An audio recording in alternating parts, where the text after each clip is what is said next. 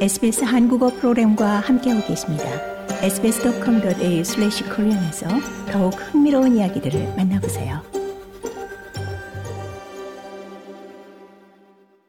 리디아 소프 상원의원이 호주 정부의 최근 노사 관계법 개정안에 대한 지지를 선언하면서 이 근로자의 단절할 권리, 기워커 및 임시직 근로자에 대한 보호 강화가 곧 현실화될 것으로 보입니다.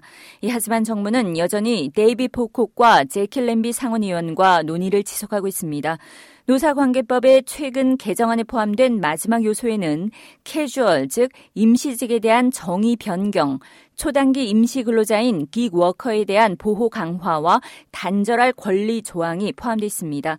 단절할 권리란 근로자들이 이 정규 근무 시간 외 업무 이메일이나 상사의 전화에 답할 필요가 없는 권리를 말합니다. 이는 개인의 삶과 직업적인 삶을 분리하기 위한 목적입니다. 리디아 소프 전 녹색당 의원은 7일 오전 소셜미디어 X에 이 해당 법안은 임금 및 노동력 착취와 기본 권리 부재로 고통받는 임시직 근로자와 기워커에 대한 권리 증진에 대한 것이라며 지지 이유를 밝혔습니다. 제킬 램비 테즈마니아주 상원의원은 하지만 사업체에 미치는 영향이 우려된다는 입장입니다. Businesses themselves are doing it really tough out there and I don't see that getting any better.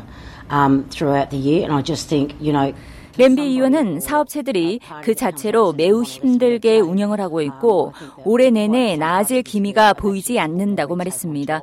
이어 누군가는 또는 이 특정 당은 불필요한 요식 체계를 없애길 원한다고 말하는데 이 개정안의 일부는 실제 요식 체계를 더하고 있고 이는 호주 내 사업체에 필요한 것이 아니라고 지적했습니다.